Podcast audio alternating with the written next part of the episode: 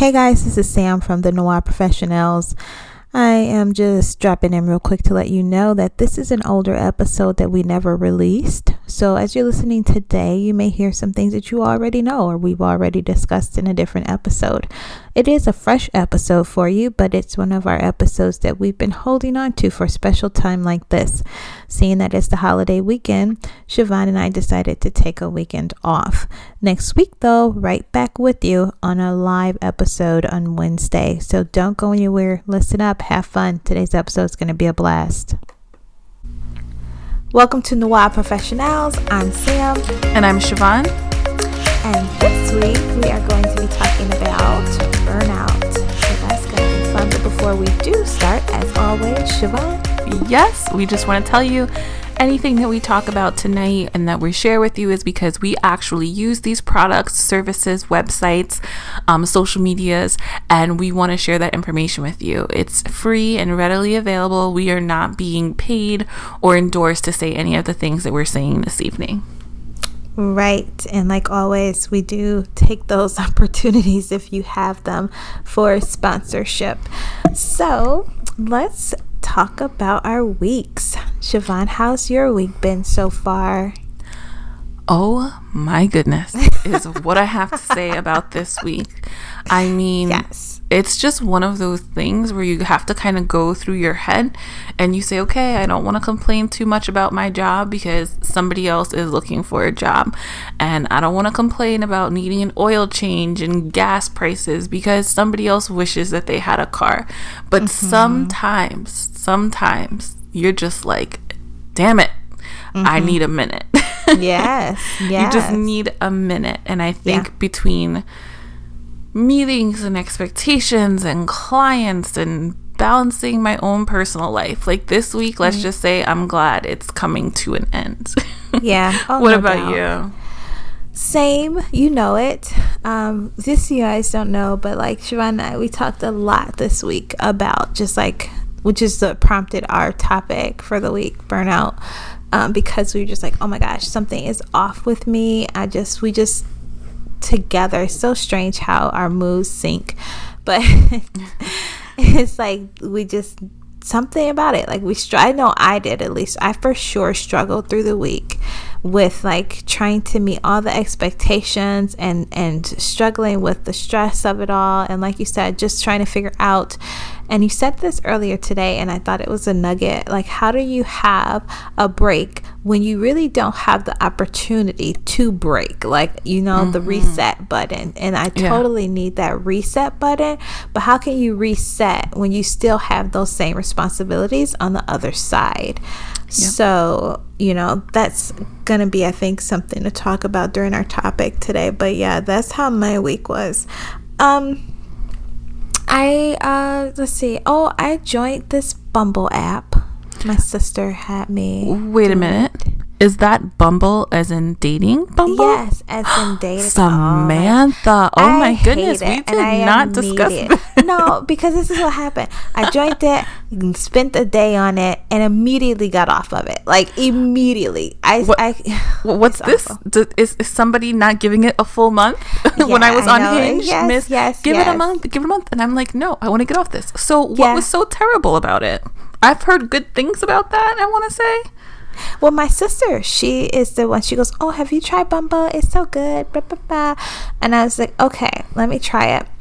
But I, my ego can't be hit like that on top of everything else this week. Like, I was like, wait, wait, wait, wait. Wait a wait a minute here. I can delete some of this shit. You know, with Bumble, it's initiated by the woman. Oh, that's interesting. Yeah. So we have to send the first message and then they send the message back. And I'm just like, I send my messages. No one messages me back. Mind you, I'm immediate really? gratification. Yes, I need immediate gratification before I like, oh, this is maybe I should give it a try. So no one messages me back. And I was like, oh, oh, no. Oh, no, no, no, no, no, no. Delete. In typical Shavon fashion, you know I have questions. Yeah. So are you swiping first and then the woman sends the message, or do you send the message and then you both have to swipe? No, so you both have to swipe right first, first, and then the woman then sends it goes, the message first. Match, It's really, it's really quite fancy. It goes match, and you're like, ooh, match. That you sounds know, you exciting get, like that. Yeah, right? You get excited like, ooh, I.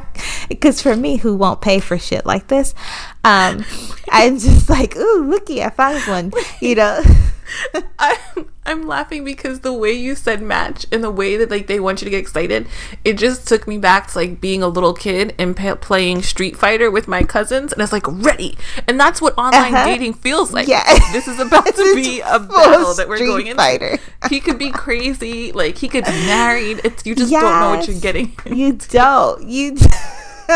You're so right.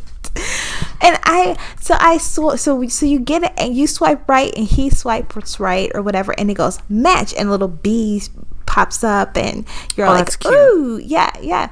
And so I don't pay for it. So I have to keep swiping right and hope that I swipe right on someone who swiped right on me. So it's a one out of ten or fifteen chances that it happened, you know. So it's always exciting when you get a match. It's not like playing that game where you have to turn over two cards and they have to be the same, and you keep going until you find the same card. Isn't that called like match? I don't game? know, might be. And so that's exactly how I feel when I actually get a match. Like, ooh, we matched, you know. Then they don't say anything.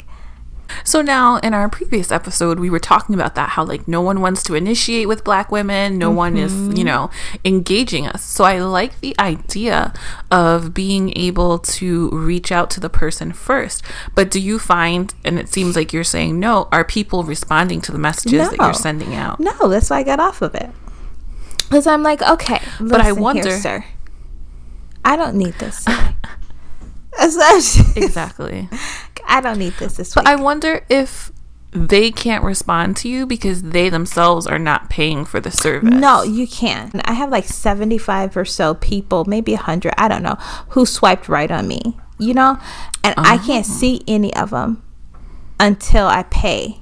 How much does that site cost? Mm, I think it's like nine dollars for a week. One week. Oh. Yeah. How much is it for a month? I don't know. And if they have a month plan, but it's forty-nine dollars Mm-mm. for three months, I want to nope. say. Mm-mm. No. Not at all. Absolutely not. Not at all. It's not in the budget for that shit. Ain't nobody got time for no, that. No, because I'm not going to pay my money to Mm-mm. be stressed out. Exactly. I'm all for dating, Hello. but you know what? I want to meet you for free in the supermarket. Mm-hmm. At the I don't pool. know if I'm going to meet you in the supermarket, but I do. Somewhere, but I'm not paying no forty-nine ninety-nine. I'm just not gonna do it. I'm not doing it either. So that's why it's so cool when I get a match, because it's like, ooh, I just went through fifteen people and got one, you know, like we right. both, because I don't know who those one hundred people are, but they're in my queue. Maybe. But what's so crazy possibly. then that I don't get is that if you swiped and they swiped, what happens that he doesn't respond to the message? Because obviously yeah. you swiped, there was a physical right. attraction. Let's see exactly. where this could go. Hello, which is like high expectations, boom, hits nothing. So then you come down like, Mm-mm. what is this? I expected a message. We both swiped right. You exactly. understood that if you swipe right and I swipe right, I'll send you a message. You respond. We start a chit chat. That didn't happen. And I'm like, I'm done now. Done. See, and this is why I think sometimes that maybe I'm just going to be single forever. Yeah. Because I just feel like I, I would like to get married. I would like to have kids. But I feel mm-hmm. like all of the stuff that you have to do leading up to it. Like, I just, I don't feel like I have time. It's like, yeah. you know, with the topic that we're even talking about today with burnout. Right. After everything that you do all day, the yes. last thing I want to do when I finally get home. And, you know, if I have a long day, we're talking about eight thirty at mm-hmm. night here. And I'm mm-hmm. like, no, yeah. is to try and go online and talk to somebody or see, you know, the guy that I really liked. And I thought, oh, we have a lot of potential, you know, mm-hmm. did not respond to my message or said, no, I'm not interested. And like, yes. like what? Like, oh, no. We've been there. Ugh. Yeah, and it's hard, girl. You know, I do. Mm, mm, mm. It's just it's no. hard. It's really hard. And I mean, maybe I should try to get in a relationship. This is when I think like that. When I feel vulnerable, and I feel right, vulnerable when support. I'm stressed out and burnout. Yeah, yeah. And so, um. now I'm like, well, maybe I should. And then you think about all the things and like, maybe I shouldn't.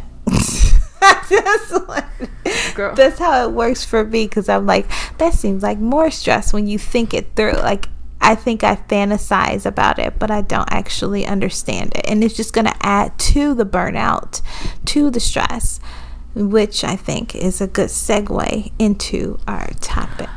Absolutely. So as you can see, Sam and I um, have been having like a crazy week, you know, mm-hmm. online dating, jobs. And so we originally had a different topic in mind, but just with talking to each other, we were like, we should discuss burnout this week. Um, I think it's a word that I've been throwing around fairly frequently um, the last few days. I feel burnt out. I need a timeout. I'm just done. And so yeah. What I was saying to Sam this morning too is, you know, sometimes you need a break, but it's like you can't stop. So I don't have like a husband and, a, you know, children and people depending on me, but mm-hmm. I'm still depending on myself. You know, my car yeah. note still needs to get okay. paid. My student loans still need to get paid. These are things that are not going to say, oh, you're feeling burnt out. It's okay. Take a month off. So it's right? trying to find that balance. So what exactly is burnout? How do we get it? How do we combat against it? Um, so there are three types of burnout that are out there that are related to work. So they are overload, not being challenged enough, and neglect. So before I started researching for this topic, I was just like, burnt out. That's it. You know, mm-hmm. too much work, everything. I didn't know that there was different types of burnout. So overload burnout is what you usually see among ambitious people, type A people. I gotta keep going. I gotta keep pushing. Oh, I just stayed up for eighteen hours. That's okay. I can pick up this next thing and I can do it because I have goals that I'm trying to get to. I want to reach it. Just always going to that next thing. And I feel like we kind of live in a culture that really um, encourages that.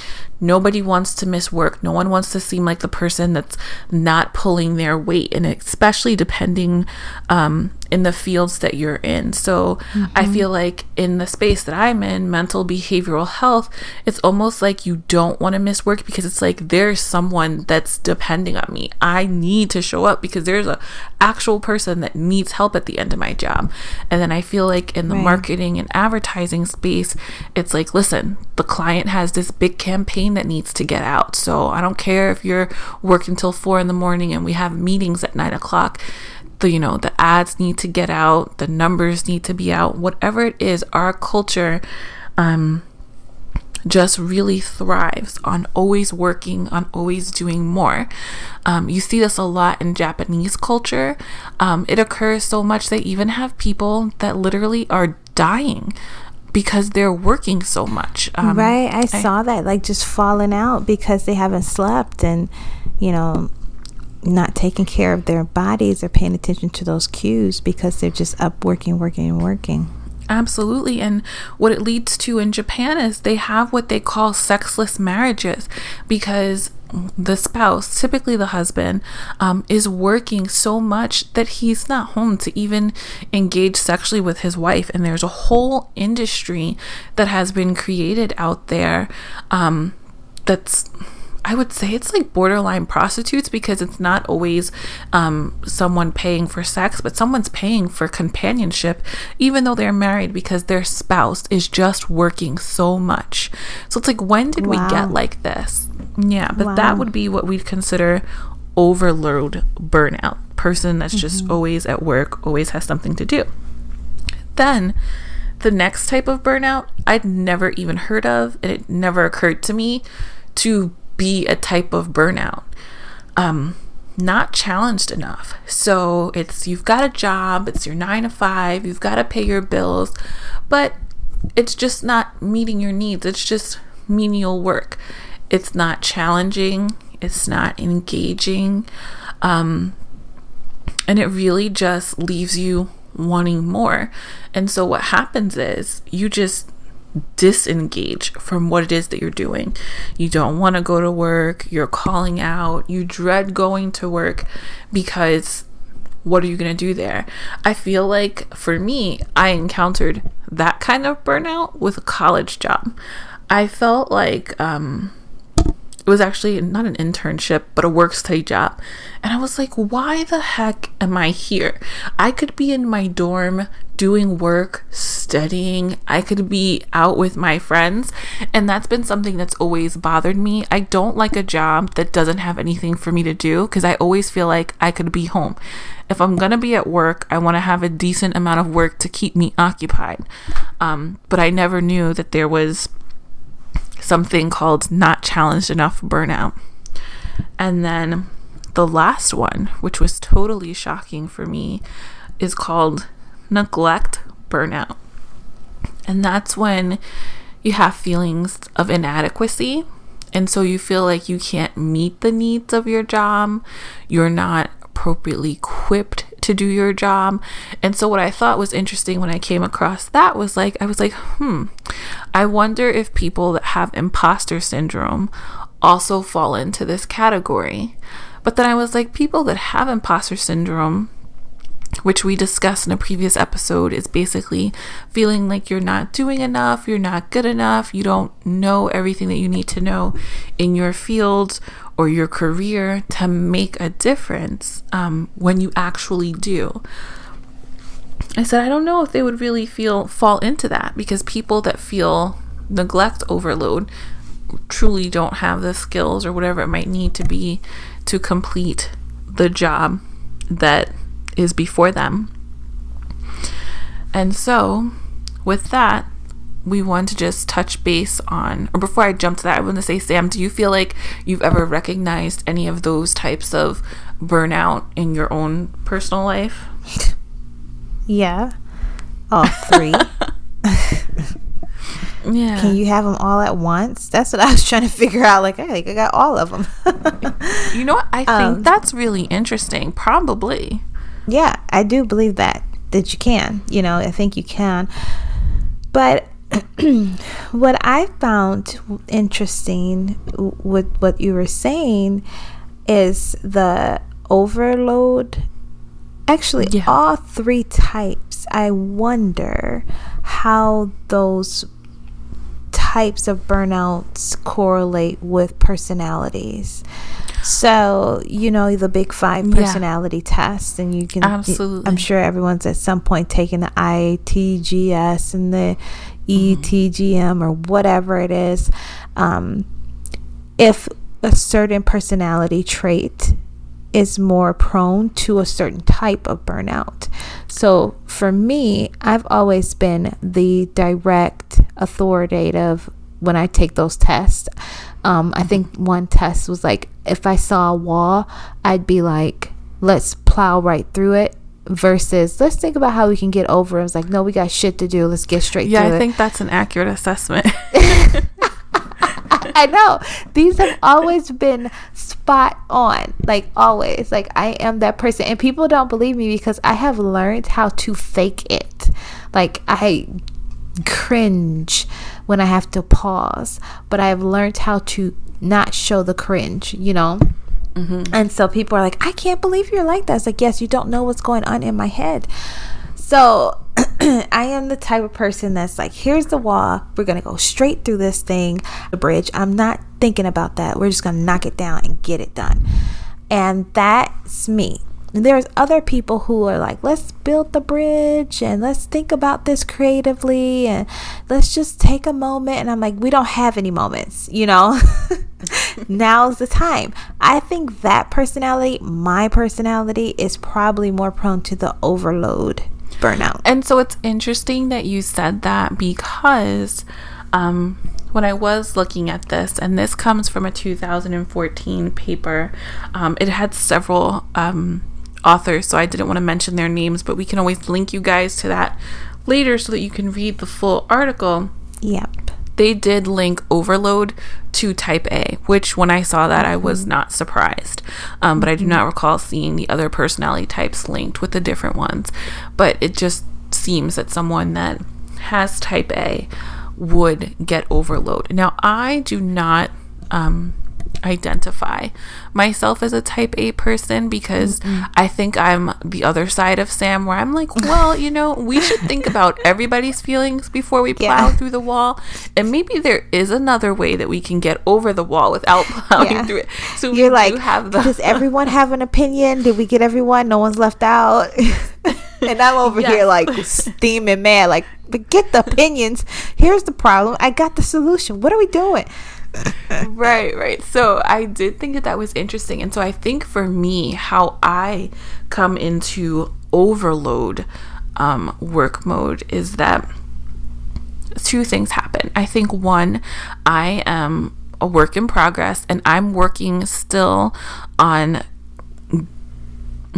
commanding grasp of the idea that no is a complete sentence. No, not no. Well, I have people coming into town, and so I can't just no. I really need to work on that. So I think I end on end up taking on things because I didn't give a firm no. And so yeah. now I start taking other people's thoughts and feelings into consideration, and my no turns into, okay, I can do it. Just like I think we had talked about a few weeks ago, how I ended up being the only one at my job going to see this a new place yes. that we're going to. And then nobody else showed up, and I get lost. Why? Because Shavon didn't want to be seen as, you know, this black woman is difficult and she can't yeah. agree. When I should have just said no, because I have things to do that are, you know, related to my clients. I can't be driving all over the world to find, you know, a new office. Um, But it's that. And then I think also what causes me to get into that overload is that I start to feel like, because I'm single and because I don't have any children, I'm like, you should be doing more. Like, I just saw an article, not an article, um, where did it pop up? On my Instagram, and then a podcast that I listened to in my personal time talked about it too. Um, there's a woman, I forget her name at the moment, but she always wanted to be a pilot. She's a sister of Delta Sigma Theta Sorority Incorporated. Um, and unfortunately, she had a car accident and she became paralyzed. And she was still like, nope, I'm going to go ahead and get my pilot's license. So this woman who had this unfortunate event happen in her life just recently got her pilot's license. Then the other day on Instagram, I saw this boy, um, or I won't call him a boy because he was older. So let's say a young, a young man. He was doing CrossFit, and if you've ever done CrossFit, you know, sometimes you have to do box jumps on these different height boxes. So his box was probably like three feet high, and he had to jump on top of it. But the thing is, this young man had no arms, nothing. He had a full body, but no arms. His shoulder just went straight down into the rest of his body. So if you've ever tried to do box jumps, you know how much your arms help you in gaining that momentum to get on the box and then balancing yourself mm-hmm. when you get onto the box. This kid did that with no arms, and his coaches were supportive, but they were pushing him. And so I feel like when I see things like this, I'm like, Shavon, what the hell are you doing? If you don't get out of that pity party and go freaking push through and do what you need to do.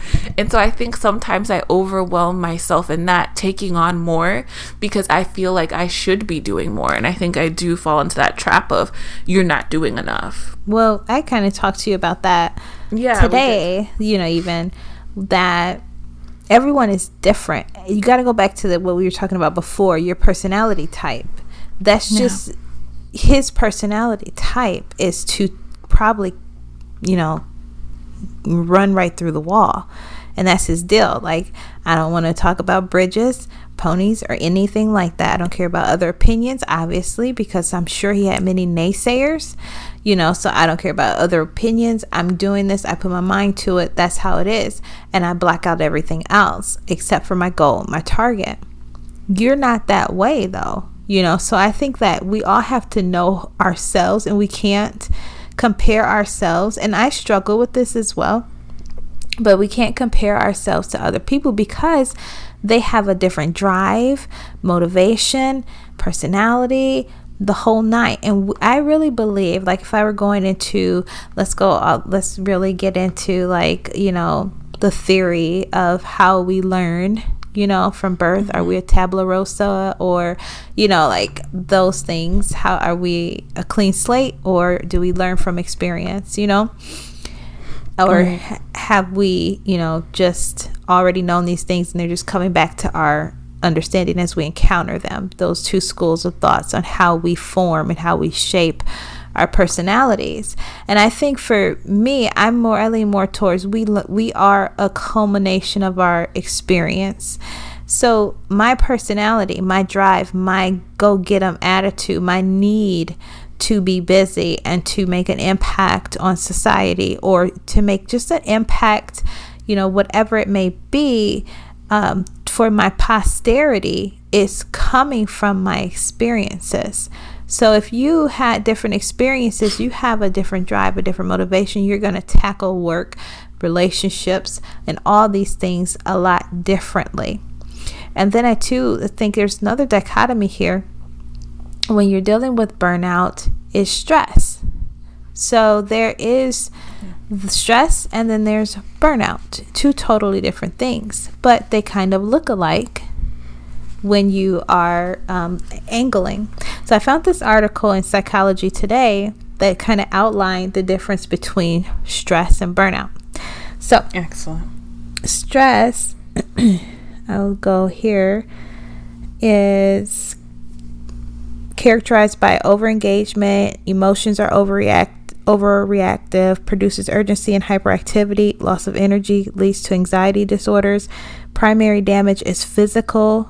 Um, and then burnout, characterized by disengagement. Emotions are blunted, produces helplessness or hopelessness. Loss of motivation, ideals, and hope leads to detachment and depression. Primary damage is emotional and may um, make life seem not worth living. So I think that is a pretty wow. good way of looking at these two um, things side by side, because sometimes you may be experiencing a stressful situation and may believe it's burnout, but it's really, you're just overwhelmed by life in its totality, which is shaping, I think, how you handle other aspects of your life.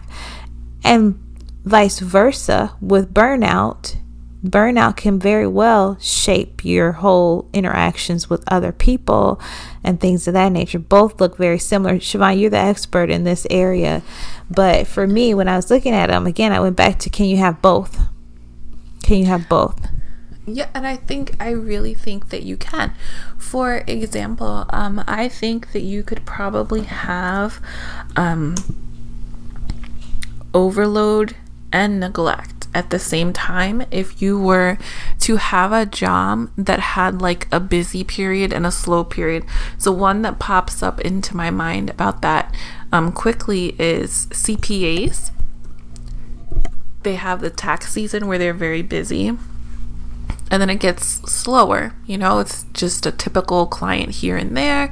And I'm not even sure of what a C P A does full time throughout the rest of the year, because you really typically only hear, at least in the circles that I'm in, C P As in two things. One, mainly tax time. And then two, if somebody has their own business, they run in private practice, they want to have an actual accountant to help them make sure that they're keeping their books and everything appropriately. So that's when I usually hear that type of talk about um, people experiencing both.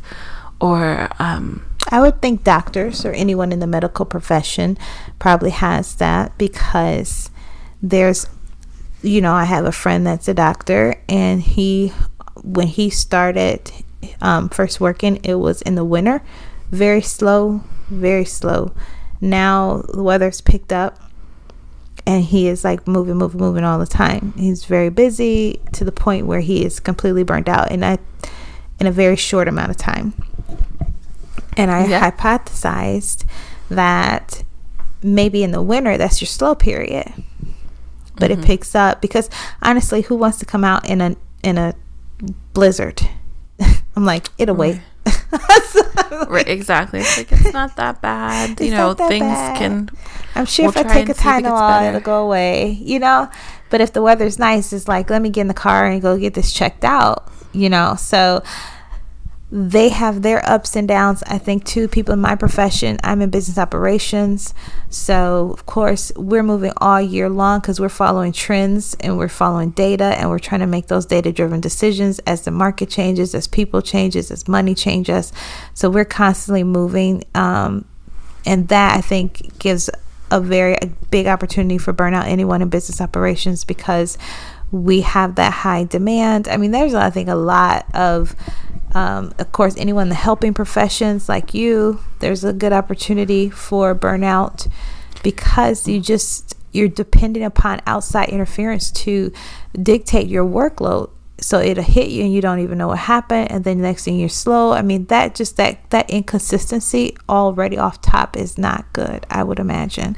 It's just right, and I good. think for me in my field, I feel like we don't ever have a slow period um, because there's always somebody that needs something. It's constant. It's constant.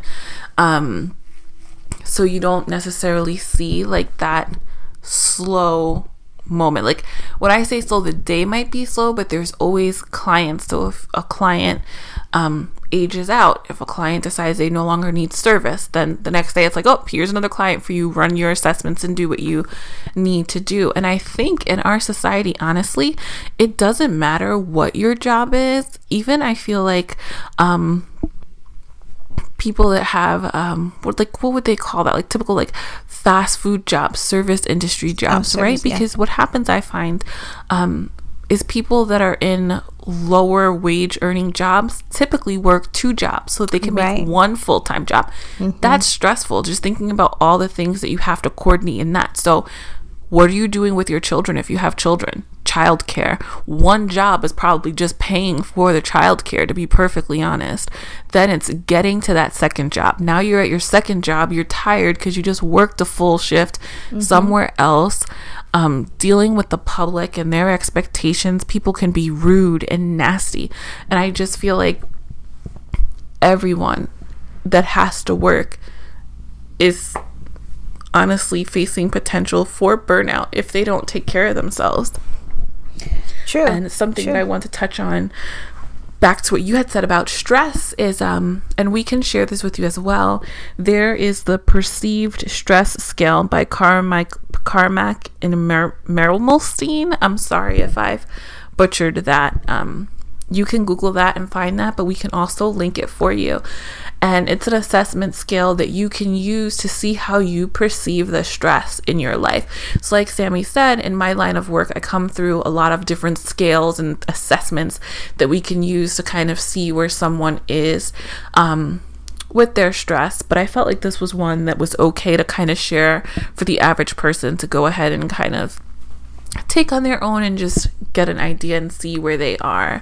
Um, but it's, yeah, it's, people are stressed. People well, are right. stressed. And, and that's and why I said, I think we can use that almost synonymously with burnout stress, you know, um, because it just seems like the same aggravating factors that stresses us out also leads us to burnout, you know? Right. And that's almost how you want to think of it, is like stress is like a precursor to burnout. And Absolutely. what makes this so dangerous is that when we stay in these burnout, stressed out levels for so long, we're actually doing physical harm to our bodies. Mm-hmm. So our heart, our mental health, physical health, um, putting on weight from improper eating, because we might be stress eating, which I am guilty of. I t- definitely Same. told Samantha I've had some ice cream yes, more than is appropriate yes, this yes. week. I definitely had some late night dinners that were yeah. not appropriate. Mm-hmm. And, you know, I'll go ahead and have full disclosure and put myself on blast.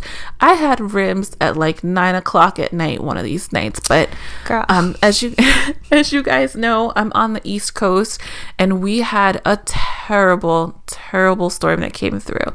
And you know, we get hurricanes and all that all the time, but um I'm like, this had to be a level one tornado that just came through, which is so weird because we're on the East Coast and we just don't get that type of weather. But when I tell you that this storm, it just like dropped out of nowhere and it was loud, the sky got dark and things were ripping around. And when I say it's destruction, like a tree fell on my cousin's house that she that's just bought insane. And that's demolished. Um, even where I was, live wires were down, trees were over, like um, just the whole tree, not like the tree broke in the middle, but like all of the grass surrounding the tree with the roots just out of the ground in places it's not supposed wow. to be. Wow. Um, and people still don't have power. And this had to have happened maybe Monday or Tuesday night at this point. And they're like, people might have power back on Saturday. So it's like when you're just trying to live your life and then nature does stuff like this, it's just, it's stressful. And mm-hmm. so I, again, you know, you guys know I am an orderer. So I did DoorDash and that was the wrong thing to do because it took over two hours for my dinner to get to me. And so I ended up eating dinner late. And it's like you're stressed, you're making bad choices. Mm-hmm. And it could lead to unwanted weight gain, which is not good. And you put that on top of all of us are sitting so long at our jobs, which is also, they're saying, could be just as unhealthy as smoking. So it's like, my goodness. Well, I think some of this stuff you can talk about in our health segment, actually. Mm-hmm. But I do want to circle back just real quick because um, I sometimes...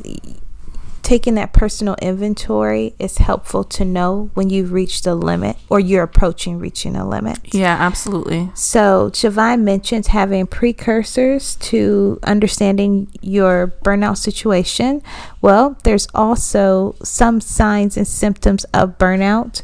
And I won't say them all. I'll just like, it's like on this article, three sections they have is physical, emotional, behavioral. So I'll just name like one from each group that I think is something that's probably more atypical. So from the physical, you can have feeling tired and drained most of the time.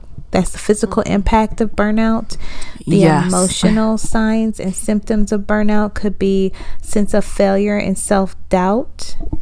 Um, yes. And, and this is another, I'm going to do two from this one because I like, I, I can identify with this one.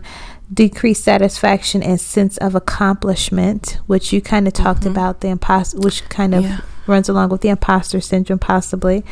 Behavioral signs. And um, I don't know if that's a syndrome, actually.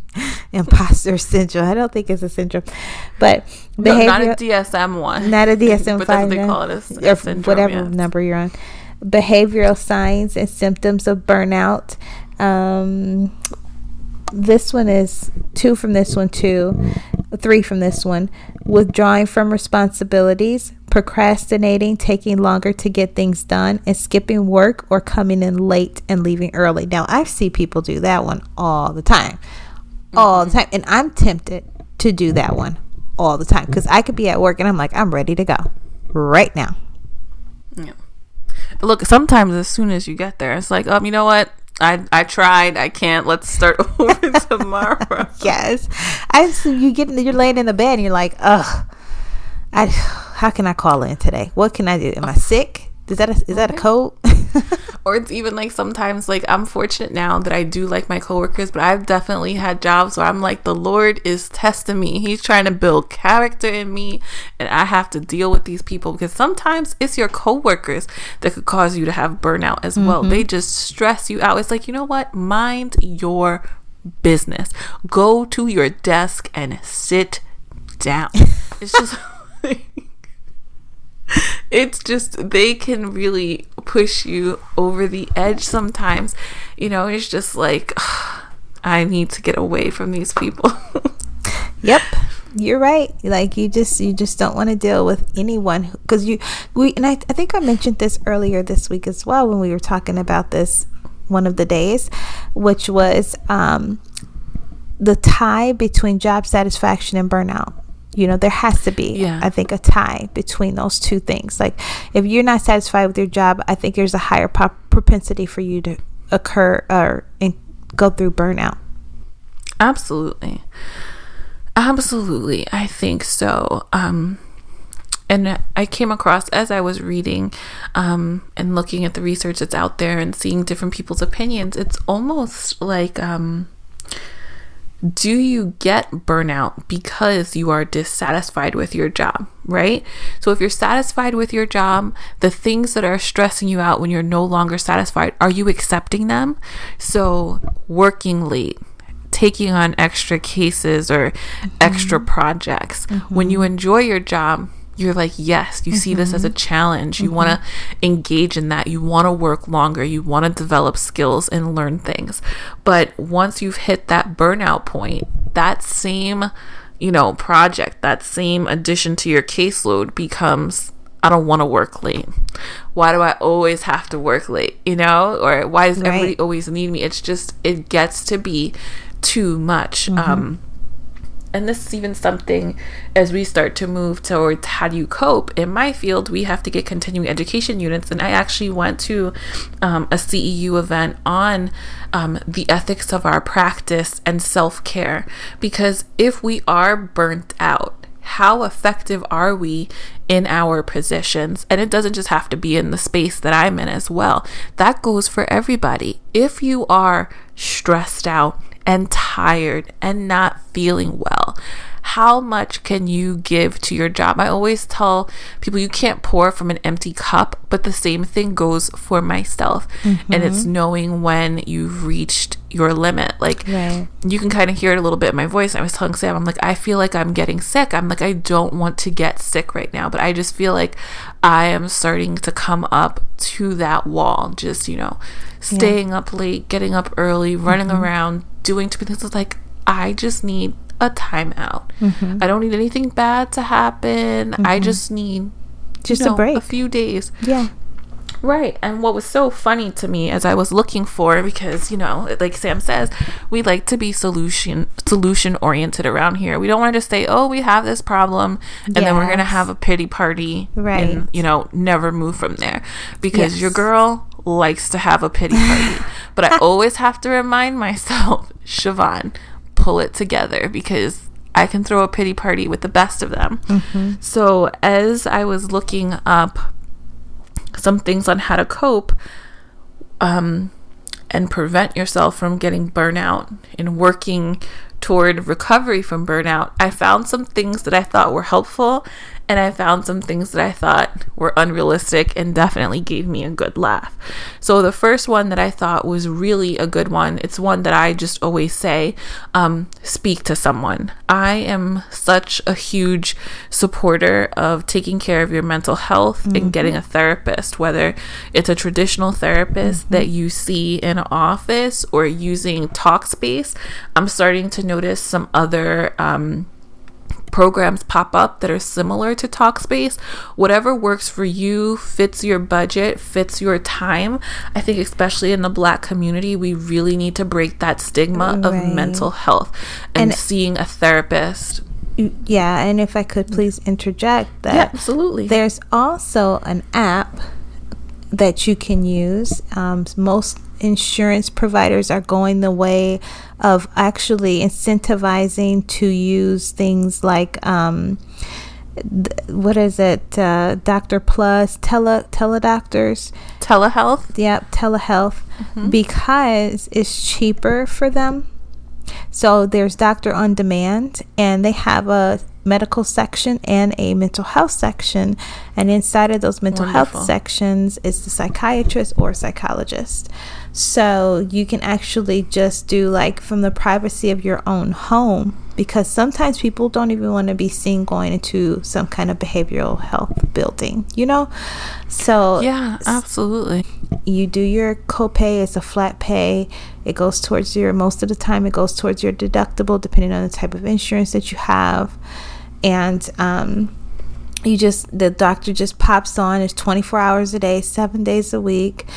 And you can just talk to someone. They can prescribe you meds. The psychiatrist can prescribe meds if you have an anxiety, identified anxiety disorder or um, some other whatever it is. I don't know, this is Shavon's world, not mine, but they can do that on their um and the app, so you don't even have to um leave your your apartment or your oh, house yeah. or whatever to get the help that you need, either be it just talking to someone or actually going that extra step and getting a prescription to help you come out of that, you know, area that you're in, because sometimes you just need a little bit of help to um, upgrade that serotonin level, you know, so you can get that there from the privacy of your own home. Did I say that Absolutely. right, Siobhan? Yeah, telehealth is definitely something um, that's coming up and that a lot of people are using. Um, and I think it's great because people, like, especially like if you're out in a rural area and you don't have access to providers, mm-hmm. you can still get the services that you need through this method. So I definitely think it's a great um, way to go that's affordable and that it just allows for more access to everyone. And one that I just always think is, like, in my family, typical Black Southern family, everyone's like, that's just somebody that wants to get up in your business. It's like, come on, they're not trying to get up in your business. A therapist does not want to get in your business. They don't want to share it with anybody else. What you talk about with your therapist is between you and your yep. therapist. It's called and HIPAA. It's really to help you. Exactly. HIPAA, folks, it's the thing. Exactly. And it's really to help you. And mm-hmm. I just think that um, the way that a therapist will pose questions to you sometimes just takes you out of the situation. And you're like, oh right. my goodness, I never even thought of it that yeah. way. Why have I been doing this? Right. Who told me that this is the way that I have to do it? Yeah. And I don't have to do it that way. And I can make changes. So I'm right. definitely a big advocate for um seeing a therapist. And I another just, yeah I just wanted to say, when you're talking about families, mm-hmm. here's my family's take on um seeing a health provider. Um you need to go pray about it. Oh yes, that's also that very big in our community. That is a huge one. Like um when I, because I mean, full disclosure, I've seen a therapist before. I've been on mental health medication, you know, to help get my serotonin levels back up. And I'm saying this, and so I'm giving you full disclosure. So um my mom, when I had that discussion with her, like, Mom, I wasn't doing well, so I got on medication to help me out of it, you know, yada yada. She's like, you just not praying enough. You need to get better with, get your relationship better with God, because you know what, if you had God in you, I'm like, wait a second, what does that have to do with my serotonin levels though? That's just like, exactly. So you know what? They it's so have funny been that you- depleted. I don't have, like, I'm bad. Yes. I'm, I'm running on fumes. And I feel like that's another big one that's really good um, in our community. And what I just say when I hear that is, you know what? And God also created people that studied really hard yes. so that they could help me. Yeah. And, you know, God helps those who help themselves. So mm-hmm. I'm going to go see somebody who God put in their mind to study yep. this so I can get what I need. Yeah. And, you know, I'm a woman of faith. I go to church. I definitely am a believer. Mm-hmm. But, um, and that's like a whole topic for another day, because people always said to me, like, how can you go into the science and go into this field, and how does that conflict with your faith, right? Because we are an evidence-based science, and I mm-hmm. want to see data and statistics mm-hmm. and all of that, and mm-hmm. your faith doesn't support that. It's just a blind belief mm-hmm. in that this is what mm-hmm. I believe, and I believe it, and I can't prove, prove it, it, but I can feel it and I believe it. Mm-hmm. But again, like I said, that's a whole topic for another day. Mm-hmm. But I definitely, I believe in my faith, but I also also believe in seeking the appropriate mental health, like that right. cannot be replaced. Yeah. And you know, uh, these two things, they're not so far off, you know, like you said, it's a whole other topic, mm-hmm. but they're not, you know, one, you you don't always understand something.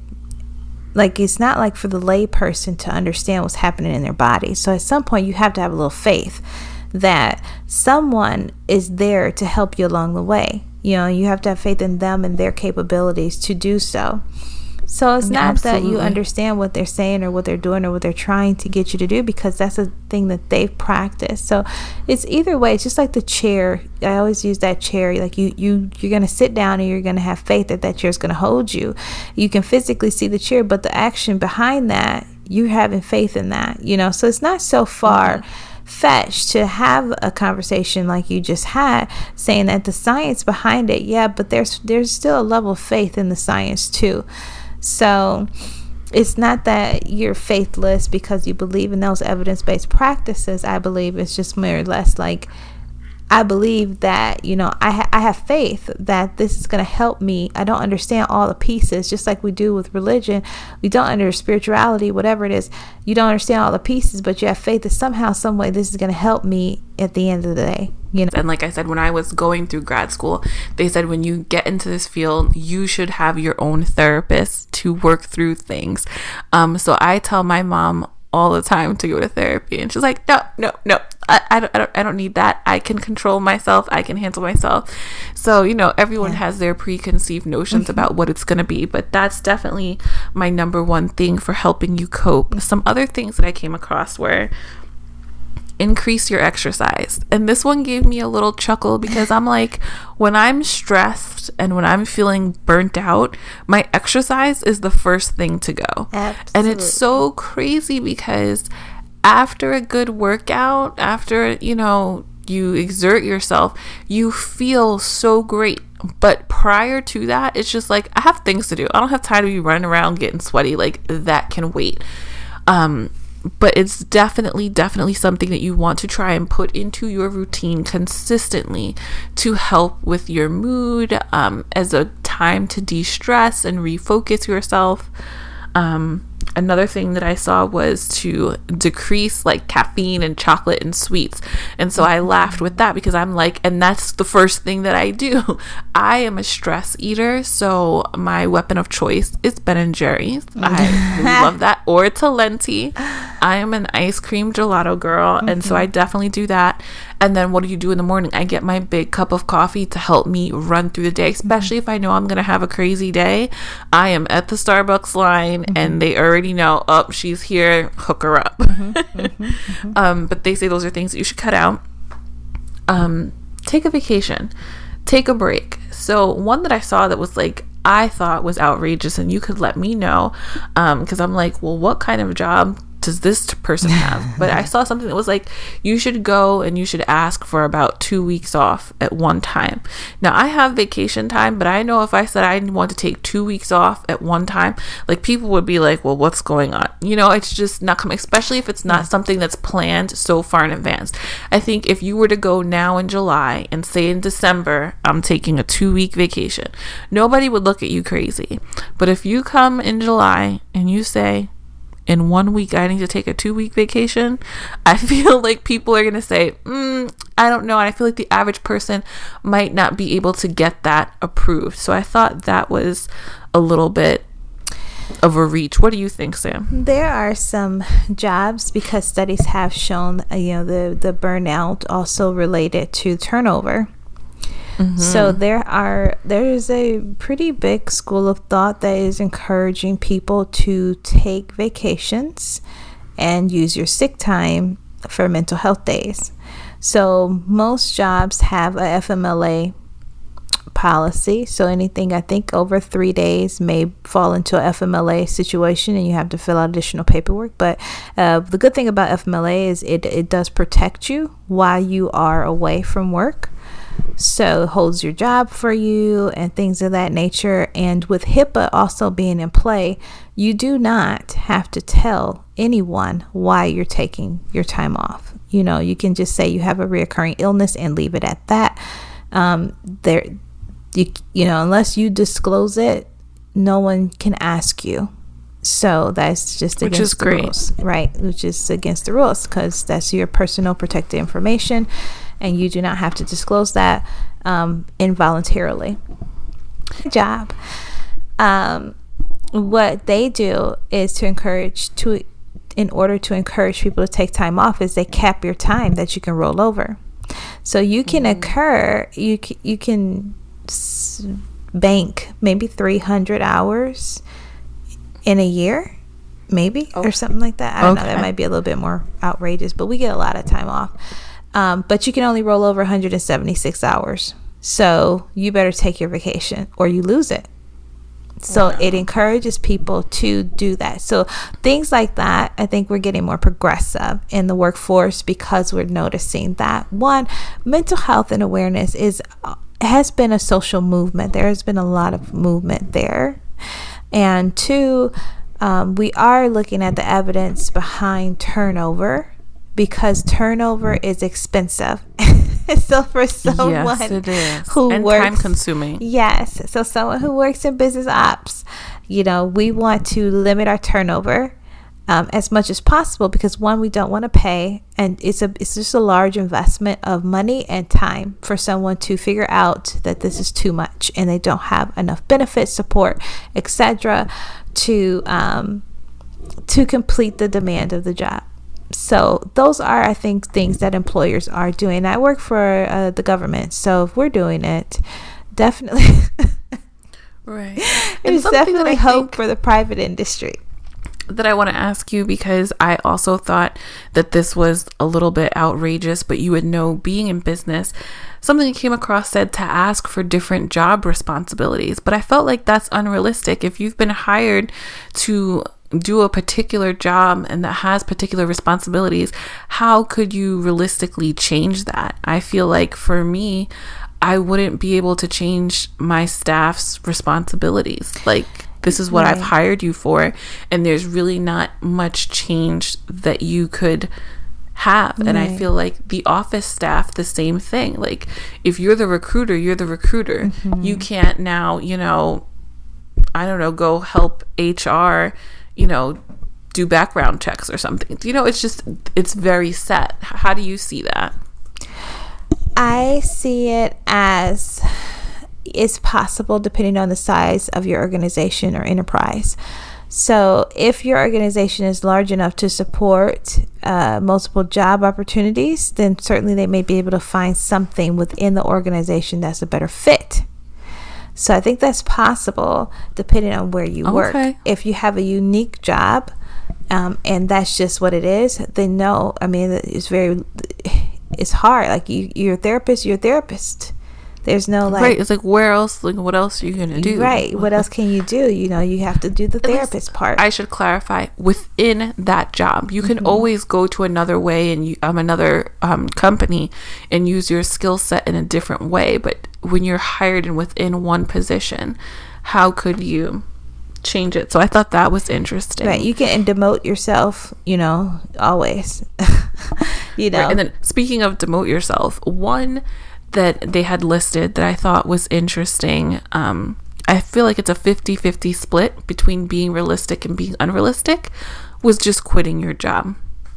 Mm. And so I feel like when you're younger, you can quit a job and have nothing else lined up. That's one of the beauties of, of being, being young. younger. Yes. But I feel as you get older, and this is where it kind of lands in the unrealistic field, to me anyway, you could really dislike your job, but I feel like, you know, when you have certain responsibilities on you, you're going to need to find and have another job lined up before you leave that current job. That's just oh, something yeah. that you're going to have to have mm-hmm. and do. So quitting your job because you're unhappy at it is not always the most realistic. Oh yeah, no, you not everyone can do that. You know, you you need to have a trust fund and some.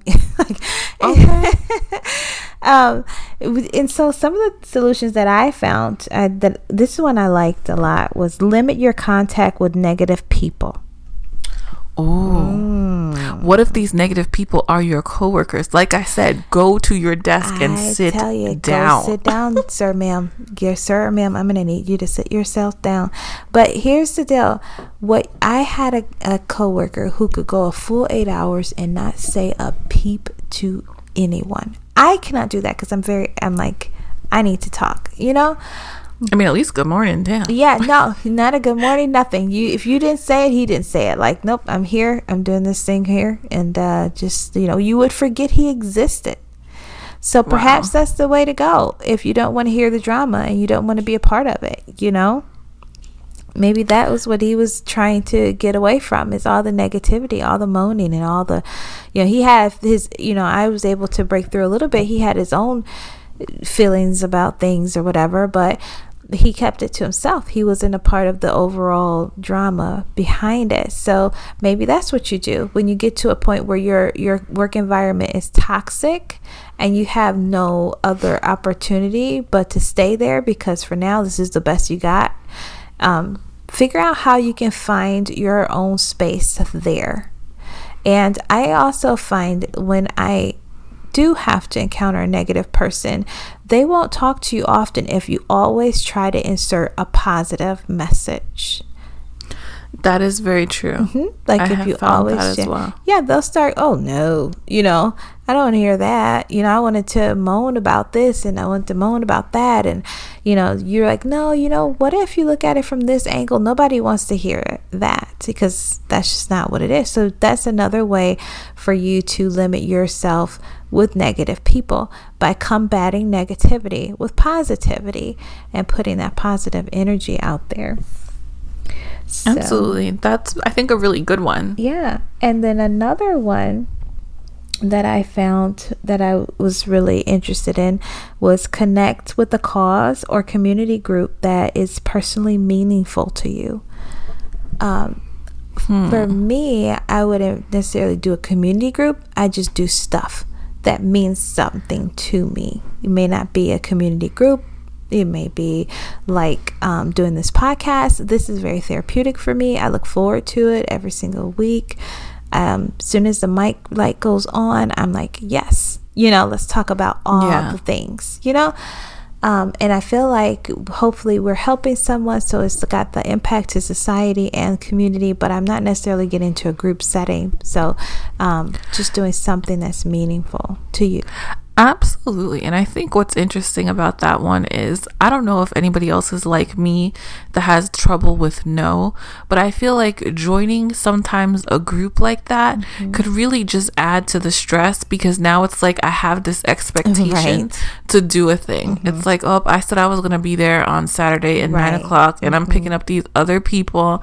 And so now it's like, no, like I just, mm-hmm. I have things to do. Like mm-hmm. I need to do laundry and I need to clean and this is the only day that I get to do mm-hmm. it. So I can't be committed right, now to some to other that. thing, which is I think why that last part meaningful to you when and it goes back to what you were saying earlier when we even with our job, if we find something that means something to us, if we find a job that we can buy into the vision and the mission of it, um, then we don't mind doing these extra steps because you right. want to do it.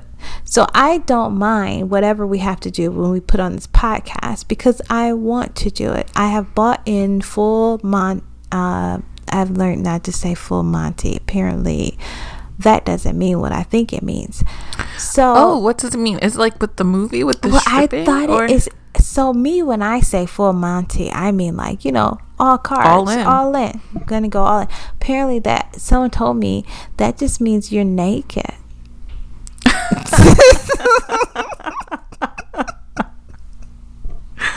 Well, imagine me that saying that at work. Naked. Well, I mean, they did make a movie back in the day about like all these older English men that were doing the full Monty, yes. and that was they were going to be stripping. So mm, apparently, so, apparently. so I, I, I, on the other side of the pond, we've been using this incorrectly. Too funny. I don't want to. Um, so, you know, so you go you go all in to a thing and you don't mind doing it was what I want to say. Absolutely. But that's all I have as far as solution sets to um, trying to combat burnout. So, yeah, like, again, guys, you're more than welcome to go to our social medias and interact with us. Mm-hmm. We want to hear if you guys are feeling burnt out, what kind of things that you do mm-hmm. um, to combat getting burnout and what you do to bring yourself back if you feel like you've reached that. Mm-hmm. Um, but speaking on burning out and health, our favorite topic, Yay. what? Healthy, happy, human. human. I tried to do this week in my health and it did not work out too well for me was I downloaded the Calm app and yeah, you know, so it was a good try. I have seen the commercials and the commercial is so nice. And I'm like, look at this. This is a highly regarded app. Like this app is helping people. You know, I need to get some stress relief. Let me download the app. Right. So I downloaded the app. You get a seven day trial. After that, it renews at like sixty-nine ninety-nine a month. So you guys a already month? know how I feel. I'm sorry, not a month. I'm so glad you had that reaction, because you know I would have definitely been like, no. Ugh. But um, sixty-nine ninety-nine for the year. Um, and so you guys know how I feel about, you know, saving and budgeting and whatever. And I just felt from what I got from it, I did not want to spend seventy dollars on it. No, yeah. The first night that I opened it, I fell asleep before I even finished listening to the segment that I was supposed to be listening to. And it wasn't a sleep story, so I wasn't supposed to be falling asleep to it. Had it been a sleep story, then that would have been appropriate because it would have met its need. And then the second one was a meditation on failure. Um, maybe that's my fault for starting right with that one. Maybe I should have started with something different, but that was the one that I said, let me listen to this. And I found myself going through the guided meditation, but my mind just kept running and running and running. I was like, I am sitting here quietly. I'm like, I have things that I could be writing. I'm like, I need to go grocery shopping. I need to pack this tomorrow. I'm doing this. Like, I just had a very hard time just quieting myself down. So I realized that that's not necessarily the app's fault. Like, the app is very well designed. It's beautiful. It is calming. Um, I liked the animal sounds that it had in the background, so like the birds chirping and just things that you'd hear out in nature. I thought that that was very nice, but um, it was just, it wasn't for me, and at least not for the price. So what I am going to do, because I feel like I want to give this a chance, because everyone's talking about like this meditation and how it can really help you, is I'm going to use the free version and see if I can't get something from that. But I think I had shared before, I also like to journal. That helps, but mm-hmm. I have not been consistent with my journaling, excuse me, which is like the story with everything the last couple of weeks. I've just been really all over and hyper focused on work and not having a good balance between work and my personal life. Right. So I'm definitely working on getting back to church consistently, because that's something that's important to me. And, you know, Sammy knows that I hadn't gone since Easter. So I went last Sunday for the first time since Easter. Like, what happened? Um, and like, since I feel Easter? for me. Yes, I hadn't gone since Easter, so it's July, and I went back. I July, feel like you what? went though. No, a couple times. Not at all, Sam. Oh, well, you know what? I was going on Thursday evenings. So Thursday evenings is more of like a Bible study type of thing. It's not like your typical Sunday church. I mean, I guess it's the same, but I just don't call it church because it's, it's not Jesus. Sunday. So then I might have gone a couple of times in April, May, but I definitely have not done anything in June at all until I went last week. So I feel like that does help me, um, give me a sense of like grounding, and it helps keep me focused, because um, those of you that are, you know, have faith, whether it's Christianity like I follow or spiritualism or something else, I feel like our spirituality and our faith helps us to be grounded in what we're doing, you know, and it lets us know that everything that's happening, like, this is just happening in a moment. It's flowing. It's not permanent. Mm-hmm. It's not forever. Mm-hmm. It's this too will pass. Mm-hmm. So that's what I'm trying to do this week. So because I've been so stressed, I'm definitely going to lose to Sam in the competition this week. No, no, no. No, no, no. I haven't done any. I haven't even been getting my walks in. Um, I've just been doing typical movements. So I've been hitting my like movement goal, but I have not been hitting my exercise goal. And yeah, just my exercise goal I haven't been hitting. My standing and my like overall movement is fine, but the additional thirty to sixty minutes a day, not happening. Mom, I don't know about that. For but for me this week, my wellness and what I wanted to talk about, um, one, I won our competition last week. So folks she who has, did. who have Woo! been following, who have been following, I just want you all to know I finally won one week. Mind you, yes, Shavon may have been out of commission because she was, you know, like dealing with stuff. But still, a win's a win. And I'm taking this victory and I'm running with it. It's not Do looking it. good I this applaud week. You. I applaud you. And guys, like, just, you know, to um, boost Sam up, and I'm just really proud of her. I, I, when I'm working out, doing my walks or my runs, I'm doing it every day. Sam comes in and Friday through Sunday kills it so much that she's still able to win. So she's definitely no, no, no, putting no, no, in no, the no. work. Let's, let's be real. I've been doing Friday through Saturday workouts for this whole like time. And I have only won once. So I do do a lot on Friday, Saturday, and Sunday, but you are more consistent with your workouts. So that I think is good. I just can't do it during the week. So, but I won. And that's because Shavon took a few days off. But full disclosure, it doesn't matter if I'm working out all these days because I'm eating ice cream at some point in the day. Guys, you know what? Like, I feel like I'm not even going to say I'm going to go on an ice cream fast because that's a lie. Yeah. I'm going to eat my ice cream. Yeah. Okay? I did not do well. So, um, Mm-mm. I did not do well this week. Let's just throw that out there with um, eating either. I ate very poorly. Um, I had sushi on Monday. That's healthy though. No, it was. I wasn't done. I had. I had sushi with. Um, let's see, what else did I have? Some fried shrimp and some spinach cheese. Ooh. I mean, I ha- I went to the buffet, got me a to go, and just piled it up. That's what I did. Ate it on Monday. It's like that sometimes. Ate it on Tuesday, and then. Um, I cook dinner every single night for the most part, but I cooked what I call a heart attack waiting to happen for Sam.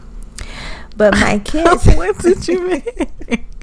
My kids like this meal. It's um. So my friend, he's a chef. He told me this recipe, and it's a Salisbury steak, one pot kind of thing.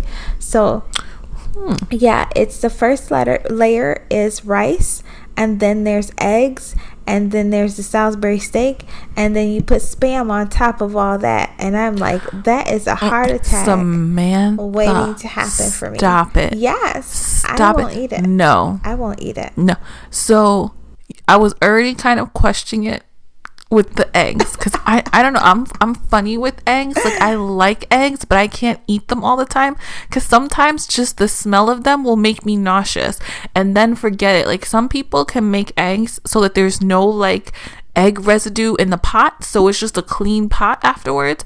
But then some people make eggs and there's like all this like egg residue. I don't know what else to describe it as, but it's like egg stuck on the pan that turns brown. Yes, I can't I handle know, that. I know what you're talking about, and it and it's it's the can't you can't it. scrape it all up kind of thing. And so no, you, it makes me sick. Yeah. So that, but then I don't know if you should do the Spam and, and Spam. the steak together. Yeah.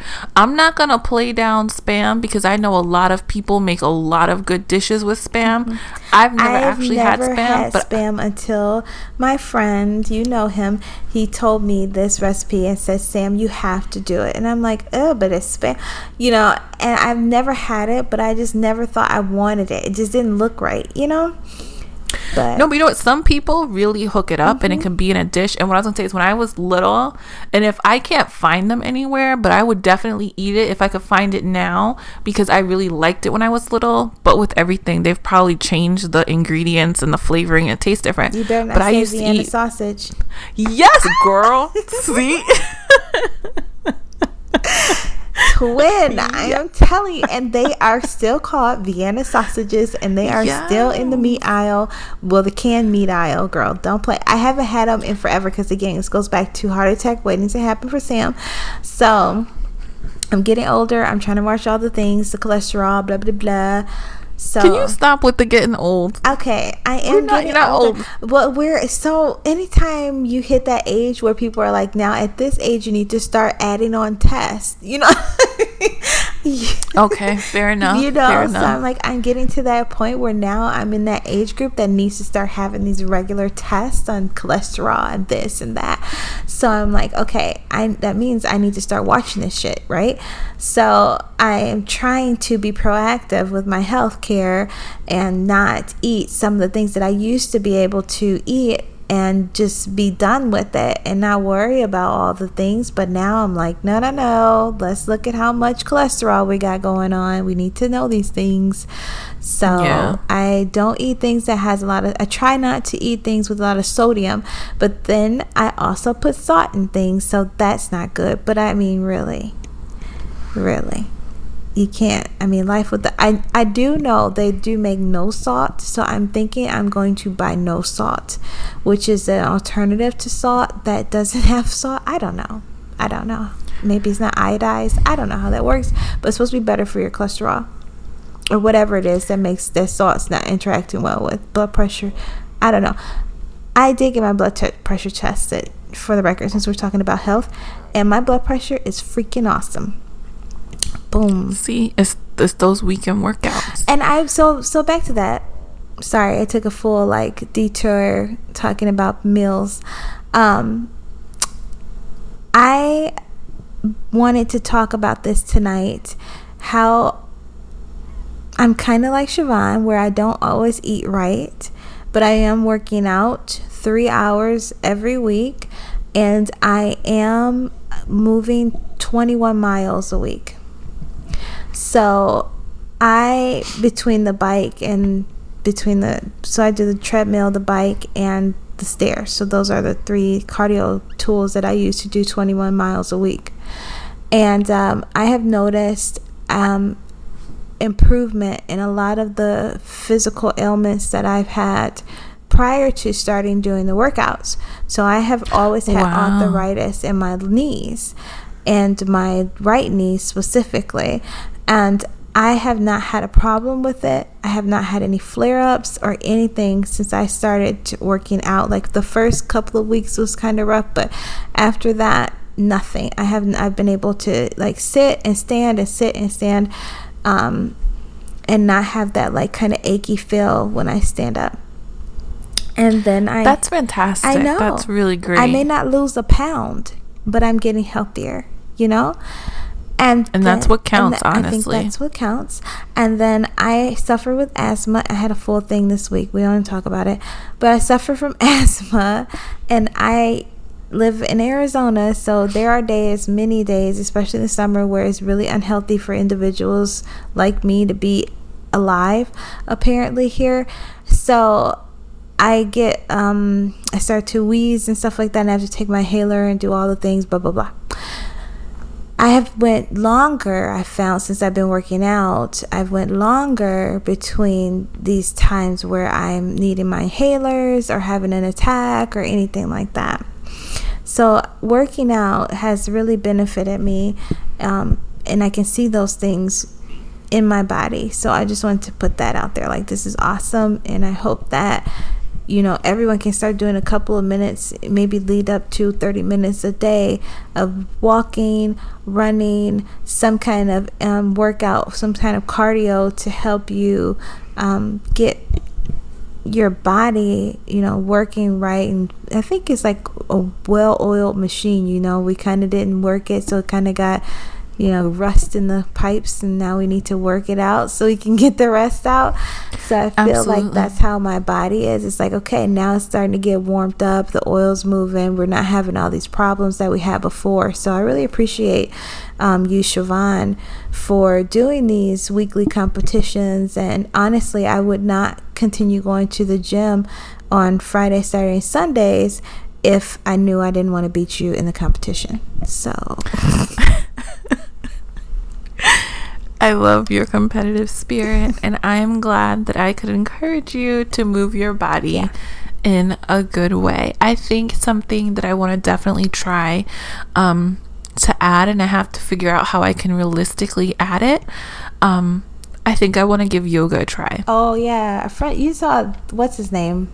We won't disclose. Said that on uh, Facebook this week, I should try yoga. I just never got into it. I'm more oh of a, yes yeah I'm more of a Tai Chi gong kind of person. I I don't know. I need something. Yeah, something I need meditative. Something that I'm gonna stick to. Yeah, yeah, yeah, yeah. yeah. Totally agree. Like, I like CrossFit, but I just feel like I don't have time to fit it into my schedule right now, which is really terrible. That's because like, that is it's terrible. Like, this is your health. CrossFit. It's your health.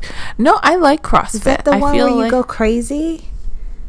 You don't go crazy, uh, but it's intense. Yeah, it's so much. So I feel like now that I'm not that I'm older older by any means, I'm only thirty-four, but I feel like honestly like the stuff that I could do just a few years ago, yes. and my body would be like, all right girl, we dropping ten pounds, yes. just like that, because you know I get on the scale every week. yeah. Sam doesn't believe in that, mm-hmm. but every week I get on the scale, mm-hmm. and I'm just like, how did I only lose zero point four ounces? Because, you know, it's probably all that damn ice cream. But I'm not going to judge myself. But, because, you know, ladies, gentlemen, listeners, pray for me. Because I really struggle with ice cream.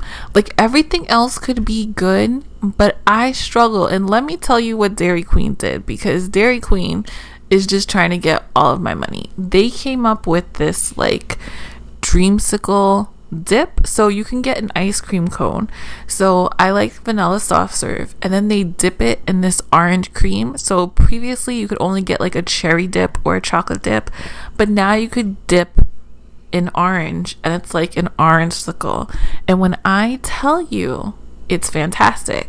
So I've been getting the small size, and I've put it in my what is it not My Fitness Pal, maybe that's what it's called, My Fitness Pal. mm-hmm. It's only like maybe three hundred and something calories, which you're like, oh, that's not bad. But if you have one every day or every other day, that is problematic. So well, we just like I said, pray for me. I have chocolate that I could be delivered from the spirit of overeating ice cream, because I can't help myself. I hear you. It's bad. It's bad. We got this. It's bad. We need a we need a and I stress eat that. that. Oh God, I love ice cream. But ice cream is awesome. But it's bad for you. It's really it is. It's not bad for you, but the way well, that no, I it eat is. it, it's if, bad. You know, it's got a lot of sugar in it, so it's not great. Yeah, and sugar, fat, cholesterol. Yeah. That's why it tastes so good, that's because exactly it has why. all of the things. Mm-hmm. So I think, you know, any little workouts I do during the day, it just you're maintaining. It keeps me from gaining any more mm-hmm. weight, but it's not letting me see what I want to see. And I have a wedding coming up in Spain in a little cute like beach town, and you know I want to be all cute and fine in Spain. I can't do that eating dreamsicles twice a week, so I definitely need to pull that together. yeah. But that's pretty much where I am this week with my health. We're, you know, just like everyone out there, trying to make the most of it. mm-hmm. I think, you know, it's a work in progress. Mm-hmm. I'm going to give myself grace mm-hmm. and try again tomorrow. Mm-hmm. So with that, we're going to move on to our financial leaning into growth piece. And this week I wanted to switch it up to something a little bit different. Um, Again, I follow Dave Ramsey, you guys know, and so I get a Dave Ramsey newsletter, and it was about buying homes. And I was like, oh, that's an interesting topic, something that I can bring to the listeners and we can discuss. Um, so the information that he stated said that the two thousand nineteen U S median home price was three hundred fifteen thousand dollars. Um, so what did he tell you to do, like, live in the garbage? No. You are a total fool. She said live in the garbage, y'all. Like, no. So it's Dave um, Ramsey. I don't know what he gonna say. No, no, no.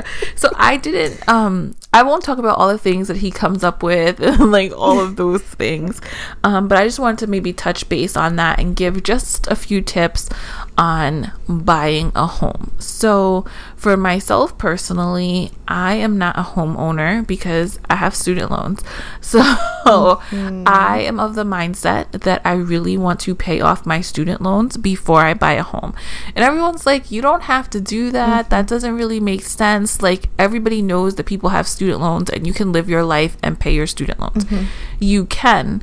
But for me, I feel like my student loans are like my great white albatross. I feel like it's just hanging there and I can't get free from it. And it's just really, it informs a lot of the decisions and the way that I move, because I know that I have this responsibility that I have to pay. Mm-hmm. Um, and then I also think it informs my decision to buy a home, because I feel like by the time I pay off my student loans, I will have paid off a home. Mm-hmm. Am I really going to want to now get an actual home and continue to pay more money mm-hmm. like this? Now you have a new thing hanging over it's your like, head. Mm-hmm.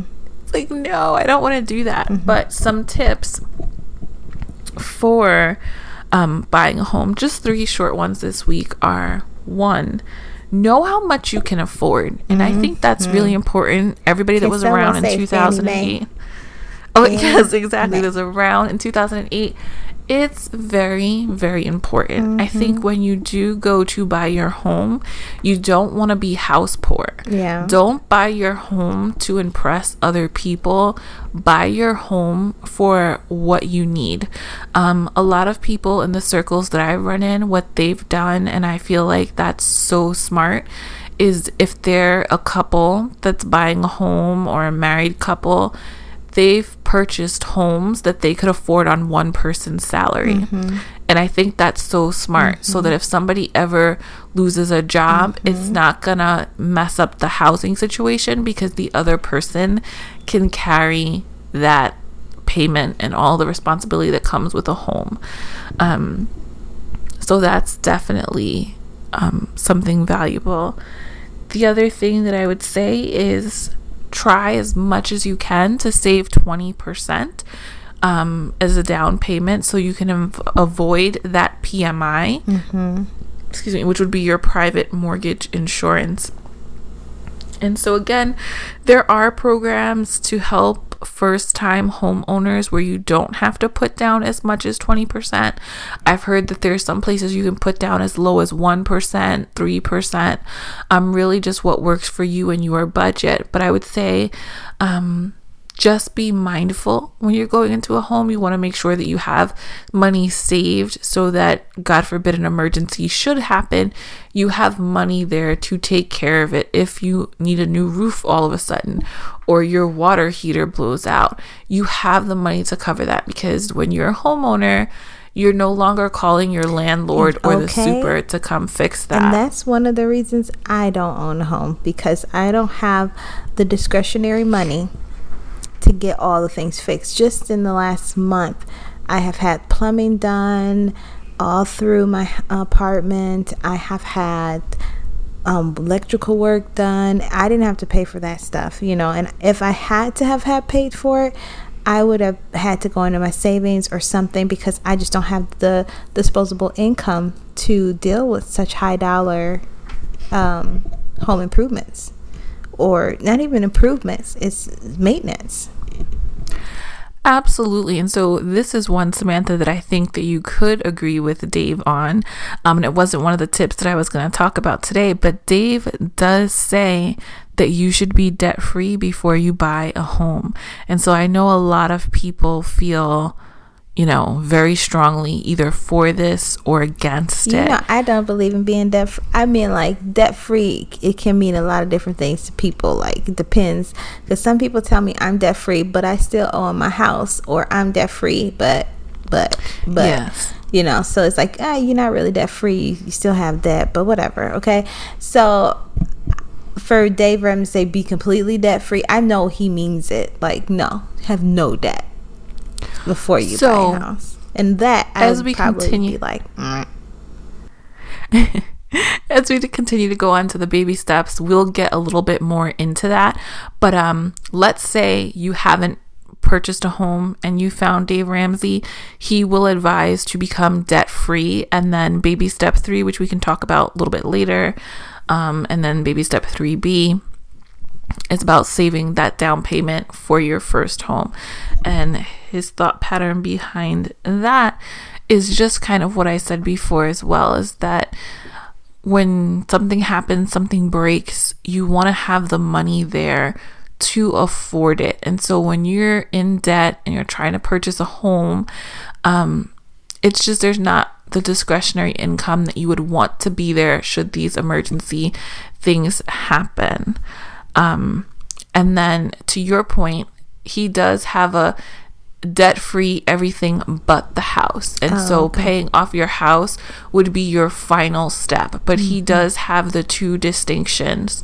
Um it's debt-free everything but the house, and then it's debt-free everything, and that's a baby step seven. Mm-hmm. And that's when you can Give start baby steps building killing wealth me, yes. killing me. And then the last tip um, for home ownership that I want to just throw out there, not necessarily a tip, it's just some information, is looking at a fifteen-year fixed mortgage versus a thirty-year.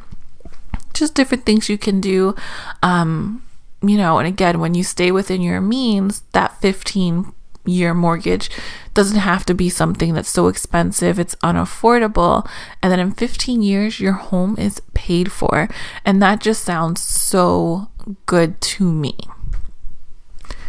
But I think for me personally, buying a home, I just student loans first, and then in the future maybe we can discuss we'll buying see. a home. Listeners, we all will be able to say mm-hmm if Shavon gets married and then she's like, I need a house for the baby, and then we'll all be like, oh, did you pay off those student loans? So this will no.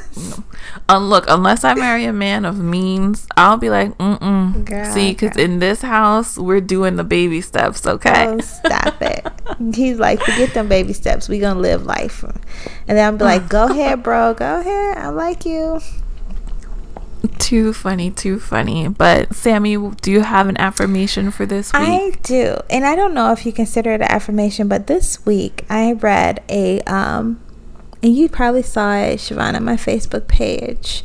It was a quote, and it was, this is the quote: in order to rise from its own ashes, a phoenix must burn first. And there's a lot of different authors that that line is attributed to. So, Um, Octavia E. Butler, um, and I saw someone like Janet Fitch. So I'm not quite sure who the owner of that phrase is, but I just fell in love with it. Because to me, it means, you know, you're going to go through a lot of different things, but at the end of the day, when the dust clears and the ash, you're, you, you've gotten down to your end, so you can't go anymore, still you'll rise.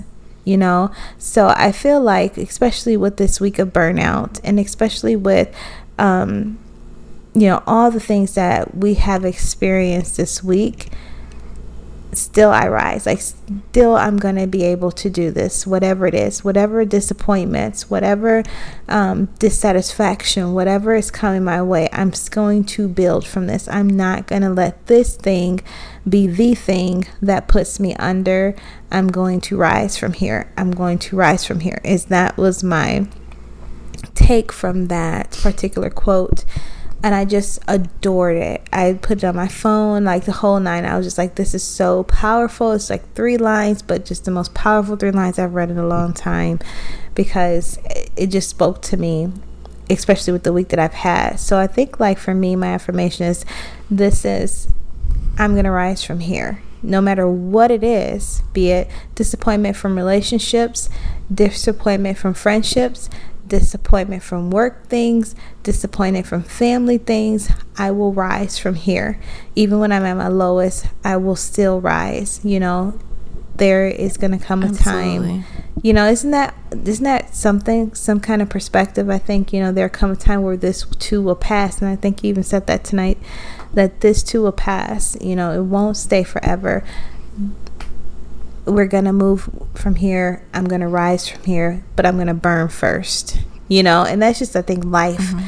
We go through these moments where we're on fire, and these moments could be a day, a month, two weeks, three weeks, it could be a lifetime, it seems like, but it's not, because you do have those Ooh, yes. moments. Yeah, you do have those moments where you rise.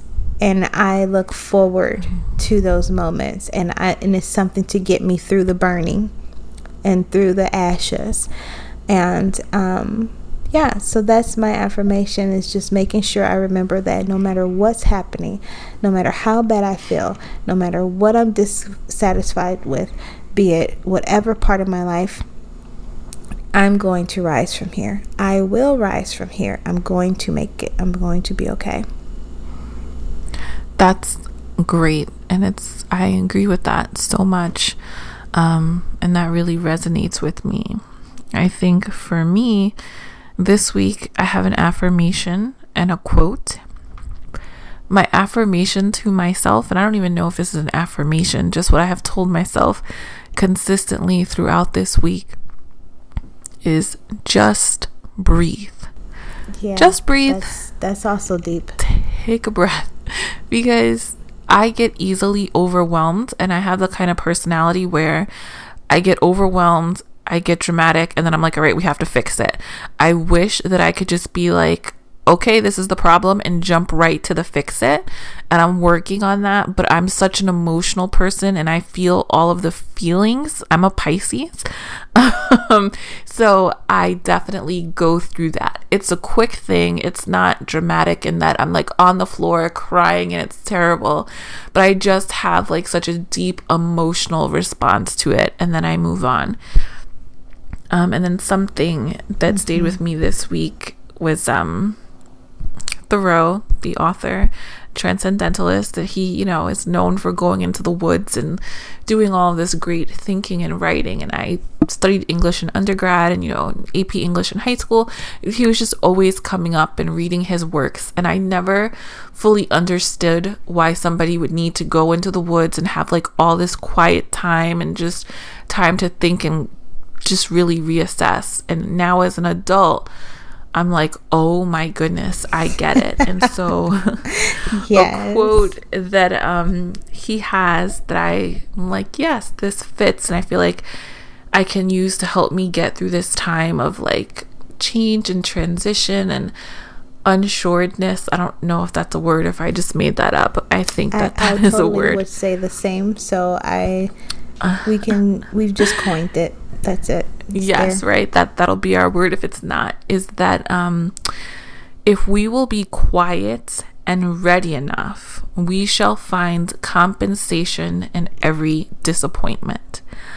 Um, and I'm like, okay, I can get that. I have had bad jobs before, bad bosses, bad things happen in life, and in the moment, that seems like you're never gonna get from under it.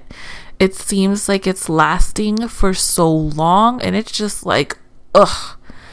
But when you come out on the other side, you see like one, that it wasn't really as long as you thought it was. And as the time passes, mm-hmm. you're like, oh my gosh, that happened ten years ago. But in the moment, it just felt like forever. Yes. Um, and you learn lessons. I had a really, really inappropriate, tough boss um, when I was in my early to mid twenties, and it was it was rough. I mean, rough. But when I went to the very next job, I saw a woman that was trying to have the same behavior characteristics, and I was like, uh-uh. I cut that off right in the front, because that previous difficult time that I had been in built me up and gave me the tools and skills that I needed to confront that behavior head on when I would meet it again. So I feel like when I was quiet and when I was ready, the compensation or lesson that I needed to find in the disappointment of that working situation helped me in the next one. Mm-hmm. So I feel like even though I feel burnt out and I'm going through a lot, I feel like the skills that I'm learning to manage these feelings and to maintain the things that I have to do, I feel like it's gonna be a good skill set for wherever it is that I end up next. Mm-hmm. Like everything that we go through is a lesson for the next yeah. thing. And, and that's, you know, we could have a whole show on, you know, the, the different schools of thoughts and how we are shaped and molded, and it's a constant process improvement um, based on our experiences, and how we have to adapt and move and change um, according to what we've learned. Because I too have had that same thing where I've had a terrible boss, don't want to go back to that situation. So now as I look forward to different job opportunities, I'm not I'm looking for the exact opposite. Yeah. So yeah, so that, I think those are some good affirmations that you have there this week. Very good. I love the yeah. just breathe. That's so deep, you Ooh, know. Girl. You know, it's it is. It's like such a deep thing, you know, because just breathe. You know, just yes, because breathe. I will work myself up thinking about I have to do this, mm-hmm. I have to do this, mm-hmm. I have to do this, yeah. this person needs that, yeah. I need to go here, I yeah. need to do this. Yeah. And it's like you're only one person. Just so breathe. It doesn't matter what happens, you can't do it all. Yeah. So just breathe, because yeah. something is going to drop. It's just a fact of life. Right. Something is going to drop yeah. because you can't, you can't do everything. Do it all. And if you try to do it all, it's, something's not going to be done with the excellence that you would prefer it to be done with. And one mm-hmm. thing that I, you know, and I meant to talk about it in our health part, was me exploring uh, more of the meditation part of life, and really focusing on um, energy and what energy I'm taking in and putting out into the universe. So when I when I hear that, just breathe, coupled with where I'm at in, in my own journey of trying to be more mentally woke. And I mean that, like, woke, like, I don't know what all these the different things are out here on social media. But I mean, like, I just want to be more aware of myself, my mind, and how um, my thoughts are uh, inter, how my thoughts are mm, encouraging me to move, impacting my decision making and my um, relationships with other people. So getting control and clarity in my own self before I puke on someone else, you know, just trying to figure out what the best course of action is for me to be more mentally woke, you know? Absolutely. I, I, Absolutely. A lot of it has to do with just breathing. Like, that's like eighty percent of the thing, controlling your breathing and letting it all go. And using your breaths as your grounding, you know, in and out. Just breathe. Absolutely, because what I find that I do um, that's interesting, and maybe we can do a whole topic on just like the different types of meditative practices, mm-hmm. but I have just breathe, because where some people hyperventilate, I hold my breath. Ah. So it's like, what are you doing? Yeah. You're not supposed to do that. Just breathe. Shavon, we can do a whole thing on your breathing experiences. You've had quite the journey this year. It's like, what is going on? Yeah. So, I mean, so you guys probably can look forward to something like that in the future. This is a longer episode, so you guys are welcome. It's like a two point oh episode. And uh, so I think we're going to end it. We hope that you all are doing very well. And we hope that uh, you are on our social media, our Facebook page, et cetera. And I'm sure information will be forthcoming at the end of the show on how to get in touch with us. And uh, we do want to hear from you.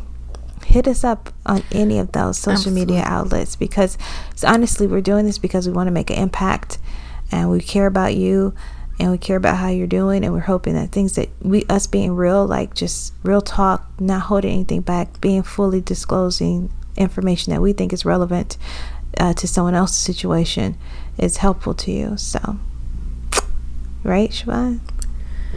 Yes, and definitely share with us your struggles, mm-hmm. your affirmations for the week, Absolutely. your health concerns. Mm-hmm. Get involved with us. Talk with us. We want to know about what you're experiencing and what you're going through. And so we look forward to um, developing a community with you over on our social medias. All right, guys. You guys have a great day or night or evening, or whatever time it is that you're listening to this. See you next week. Bye. Bye.